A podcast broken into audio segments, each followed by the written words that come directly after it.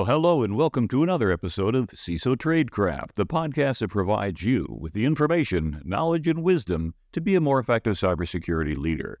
My name is G. Mark Hardy, and today's episode, we're going to look at how the cybersecurity regulatory environment is changing. And additionally, we're going to highlight what each of you can do to ensure that your organization is well positioned for this change. But first, let's listen to a word from our sponsor. Risk3Sixty is a cybersecurity technology and consulting firm that works with high growth technology firms to help leaders build, manage, and certify security, privacy, and compliance programs. They publish weekly thought leadership webinars and, especially relevant to today's show, downloadable resources such as their PCI compliance program workbook, a business case for SOC 2, ISO 27001, the path to certification, and many more titles, all available for download at no charge at risk3sixty.com slant resources. Let Risk3Sixty help you build your business case to achieve certification compliance. That's R-I-S-K-3-S-I-X-T-Y.com. Now let's start with the basics.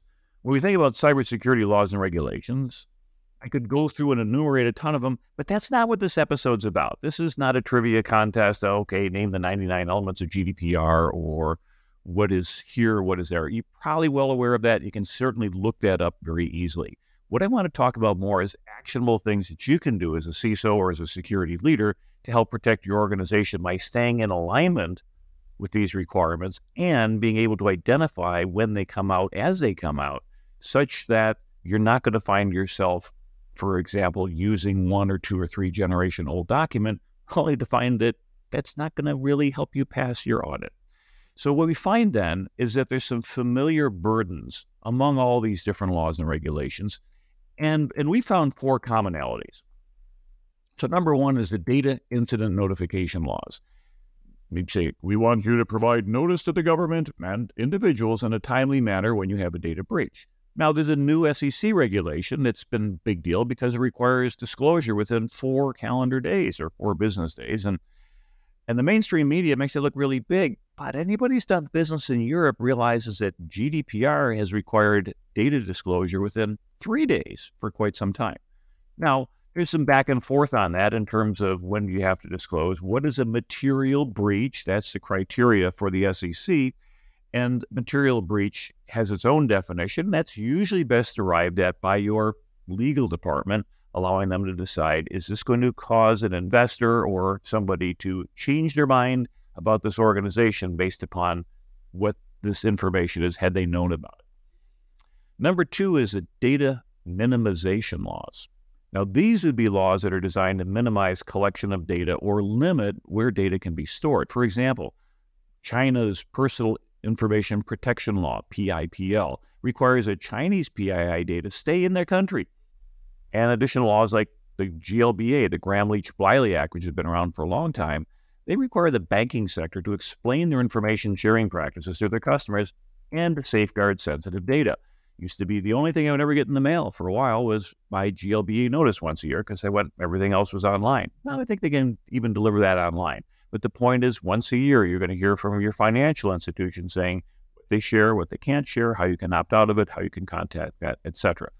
But the bottom line for all these things are is that if you aren't collecting data for a clear business purpose, you probably shouldn't collect it, and you absolutely should not retain it because at that point, this additional information can become a liability.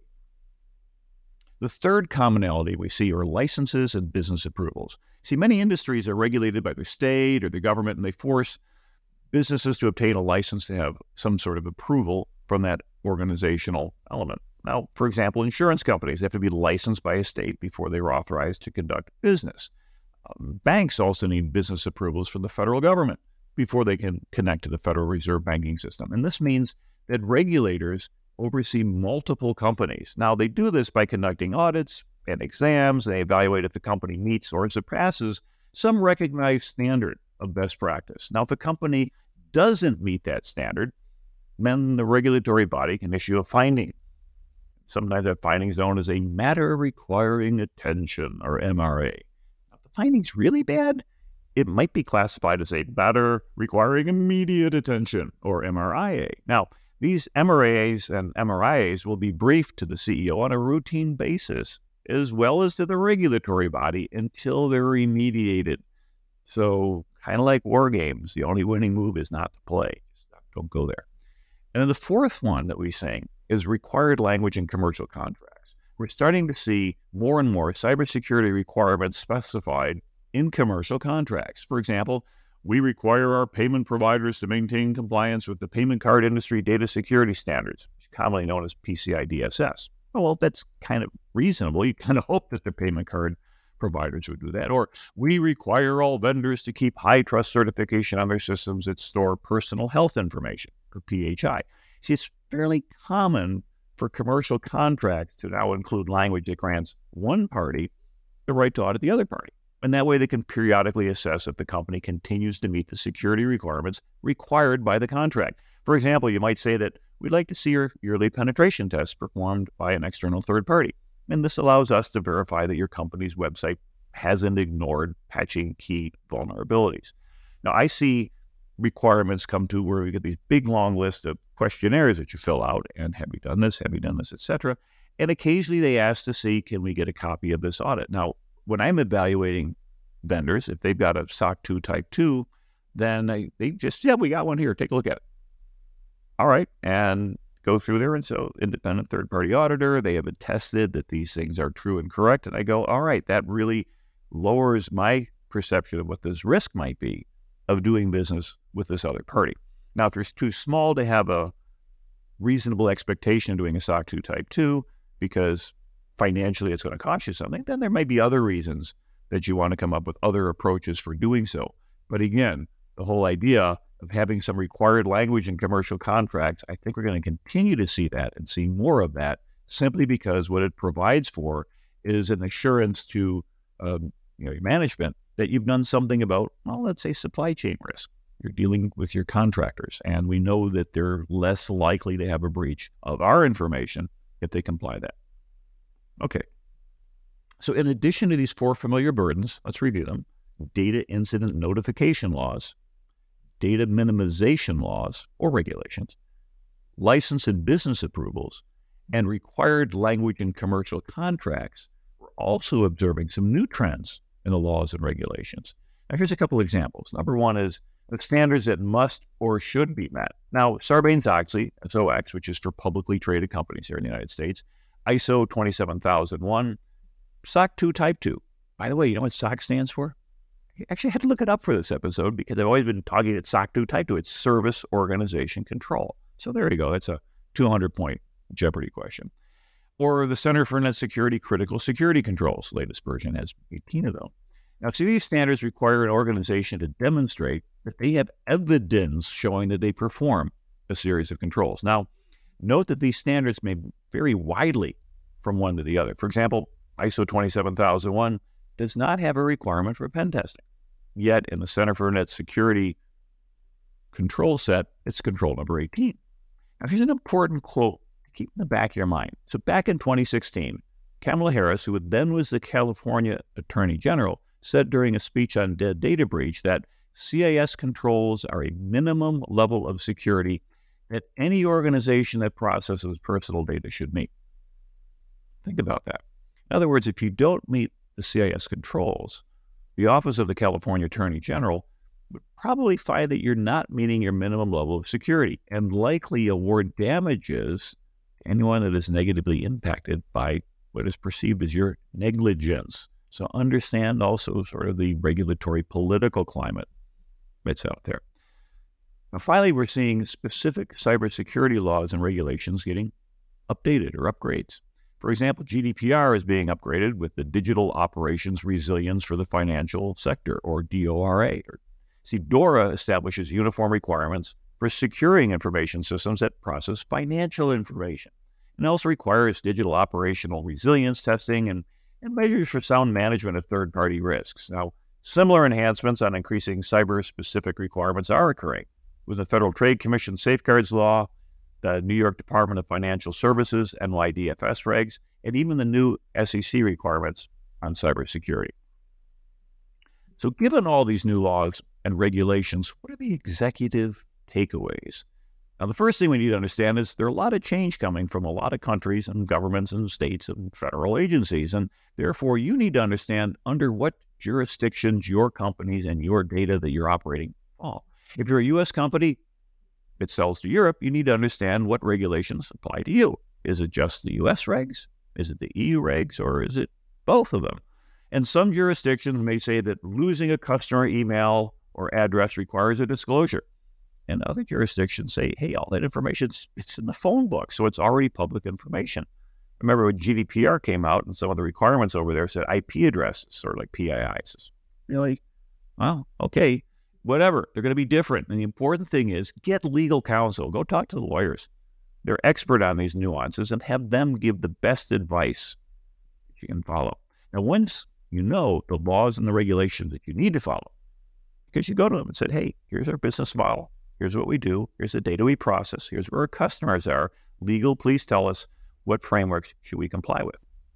See, that's not necessarily your responsibility if you have a legal department. You want to take that expert advice because it's shown then that, you know, some people would say, well, good, now I got someone else to blame if we miss it. That's not the point. You're really not trying to blame somebody, but rather you're making sure that they're catching something and say, hey, you know, you forgot about that. Oh, okay, great. Or actually, this doesn't apply. And here's why it doesn't apply. Well, if they find something that doesn't apply that you thought that did, and then make a good legal case for it, it's like, takes you a little bit off the compliance list. So, once you know these laws and regulations, you've got to create some system or process to ensure that you follow them. For example, one cyber law might require that you brief your board of directors annually on the status of your cybersecurity program. Now, if you're not tracking this requirement or you weren't even aware of it, oh, you might forget. You might not even get invited to talk to the board. And then six months later, you're asked to submit an attestation saying what you did that year and did it comply with such and such a regulation. And you're going to go like, oh, yeah. Um, I guess we didn't meet that requirement. Well, you should be honest on attestations and then say, okay, we missed it. And of course, that's going to bring additional attention by the regulators. And these are people you don't want breathing down your neck. So you can avoid this trap by documenting what needs to be done and getting alerts when these things come up in advance. Treat them similar to any audit findings, and then you'll be in good shape. I'll share with you for a moment information from one of our sponsors here. See, at work, bridging the gap between risk management, IT security, and departments like finance, product, and development can be daunting. Now, enter Cprime, specializing in harmonious integration through secure code training, DevSecOps implementation, and zero trust practices. We streamline, optimize, and drive innovation, empowering continuous security ops. Transform risk management at cprime.com slant train and use the code CPRIMEPOD for 15% off training. Unleash your potential with us. That's C-P-R-I-M-E dot com. All right, now let's take a look at a good overall approach toward ensuring your company remains compliant with new laws and regulations. Number one, first, ask the IT department to create a matrix showing where each IT application is hosted. You want to know where the applications are hosted for primary and backup data centers. For example, the primary location of application ABC might be in Europe, but the backup for application ABC must be hosted in the US. Now, number two, next, what do you want to understand the customer demographics? Are, for each application, does application ABC, which is hosted in the US, allow European citizens to purchase a product from its website? And if so, chances are this American application is going to contain European PII and PCI information and therefore be subject to EU regulations kind of makes sense. But if you didn't know where this stuff was happening, you'd have a hard time putting together this matrix.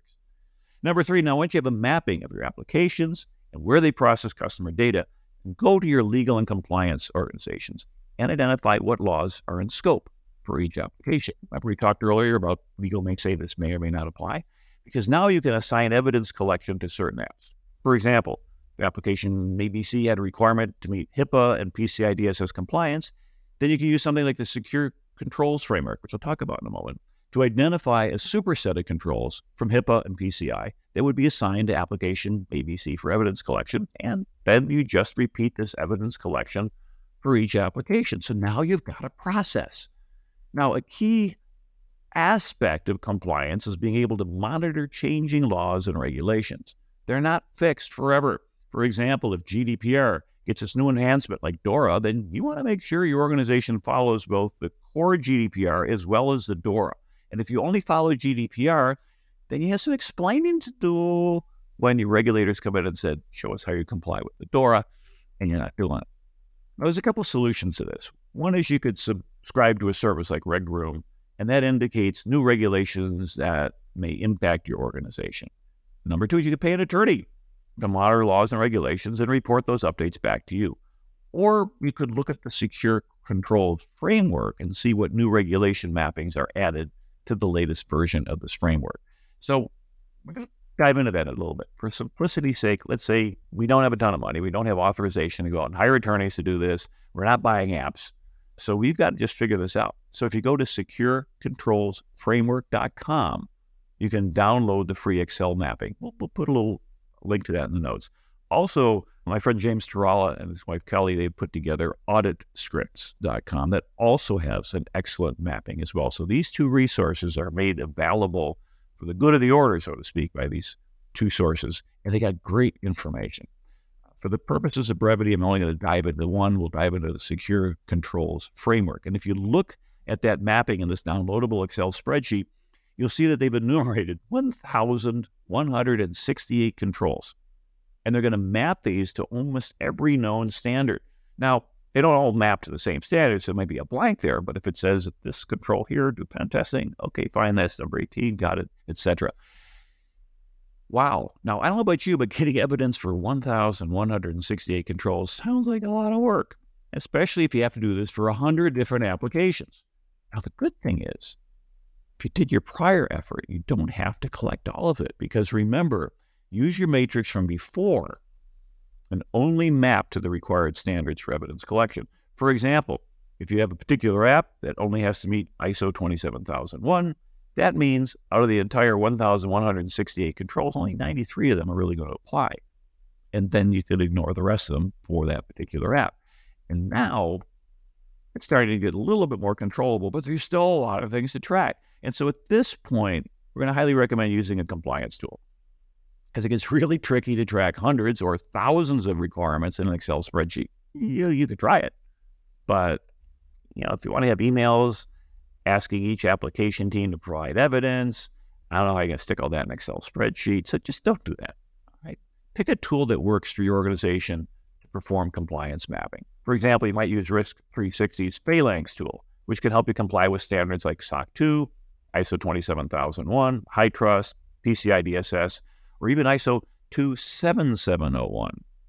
Heard of that, right? The Privacy Information Management System instead of the ISO 27001, the Information Security Management System. So if you haven't looked at the PIMs, then dig out ISO 27701 and usually break out your checkbook because they always want to be paid in Swiss francs.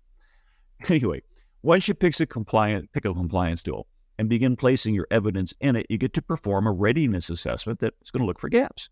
Now, you might not be 100% compliant at first, and most likely you probably are not.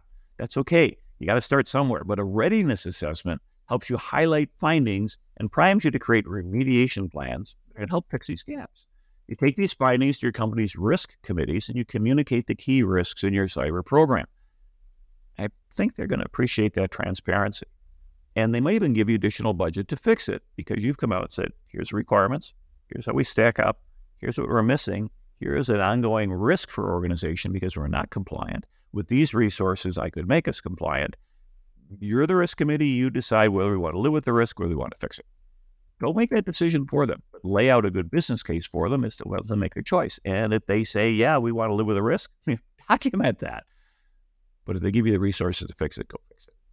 And because once you work through these gaps and you're able to identify the resources to get things done, now you're ready to have an external auditor come in and certify your organization. You've got something that says you're meeting the legal expectations of various standards and frameworks, whether it's a SOC 2 Type 2 or some other type of document. You can put that information out and you can use that for your third party customers, your suppliers that are asking your vendors, your, your business partners, as well as you're in a defendable position say you do enough to comply with the best practices of the industry. Think about it for a minute. Things like zero days, really tough to pro- prevent against stuff is going to happen. It's not a matter of if, but when. And then when lawyers go there and they say, hmm, I wonder if we can sue these people, what comes out is to say, well, what are you going to sue them for? Well, bad things happen. Bad things do happen. Was it their fault? Well, then you say, were they negligent? Well, what is negligent? It's a lack of due care. But if you can come back and say, look, we met all these standards that are industry best practices. We have an external auditor who is attested to the fact that we have met all those and we practice those. And this bad thing still happened, not because of our negligence, but they figured out some gap in some major application that nobody knew about. And we patched it pretty quickly, but there was a window of aperture. It's going to be a lot harder for them to try to convince a courtroom that they should collect on that. They're going to probably move on to greener pastures. So make yourself resistant from a legal risk perspective, because quite honestly, legal risk is one of the types of risk we face out there, in addition to financial and reputational and operational and regulatory and things such as that.